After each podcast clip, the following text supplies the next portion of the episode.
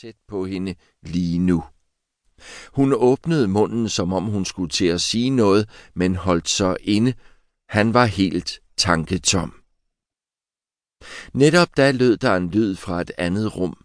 Et toilet, der skyllede ud, en vandhane, der blev skruet op og derpå lukket. Så gik døren ud til badeværelset op, og ind trådte en mand i en hvid skjorte, brun slips og brune slacks, der ikke lige frem var i den samme brune nuance.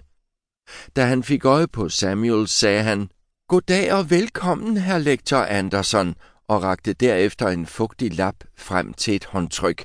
Jeg er Simon Rogers, sagde manden, fra Rogers and Rogers, deres mors advokat. Vi har talt sammen i telefonen. Samuel kiggede forvirret på ham et kort øjeblik. Advokaten smilede venligt.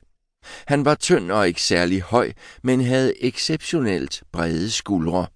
Hans hår var klippet kort i den uscharmerende frisyr, som mænd måtte finde sig i, når de får høje tændinger. Samuel sagde, har vi brug for en advokat til det her? Jeg er bange for, at det var min idé, sagde han.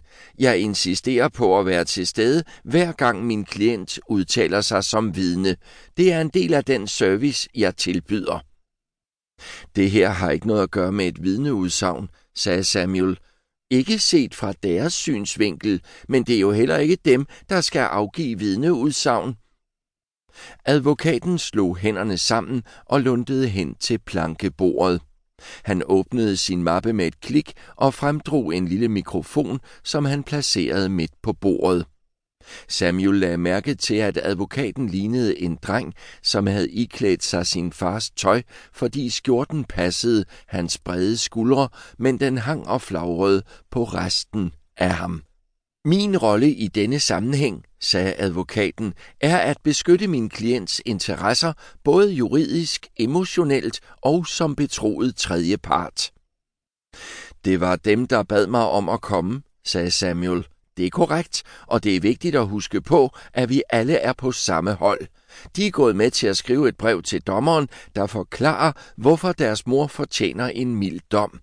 Mit job er at hjælpe med omtalte brev og sikre, at de ikke er dukket op her under, skal vi kalde det, falske forudsætninger.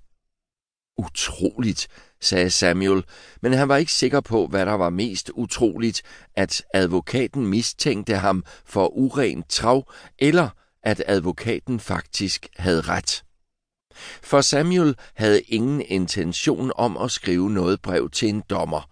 Han var kommet her i dag for at opfylde sin kontrakt med Periwinkle og samle smus om sin mor, så han i sidste ende kunne svine hende til offentligt mod betaling.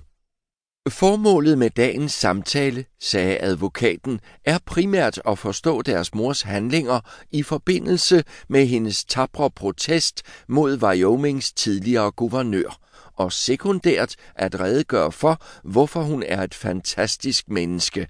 Alt andet vil jeg gerne påpege, ligger uden for vores snævre interessesfære. Må jeg byde dem et glas vand? Juice? Faye blev blot tavst siddende og deltog ikke, men i Samuels bevidsthed fyldte hun alligevel det hele. Hun var der hele tiden i udkanten af synsfeltet, ligesom en landmine, som han vidste nogenlunde, men ikke helt præcist, hvor befandt sig.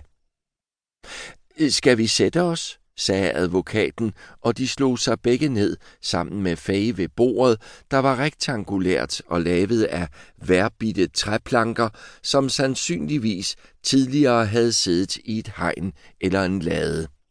Der stod tre vandglas på bordskånere af kork.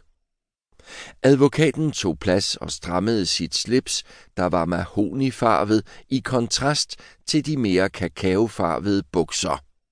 Han lagde begge hænder på sin mappe og smilede. Faye blev ved med at se frem for sig med sit neutrale, distancerede og udeltagende blik.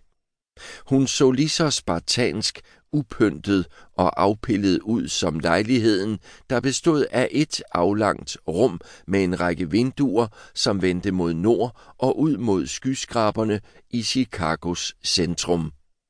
Væggene var hvide og tomme. Der var ikke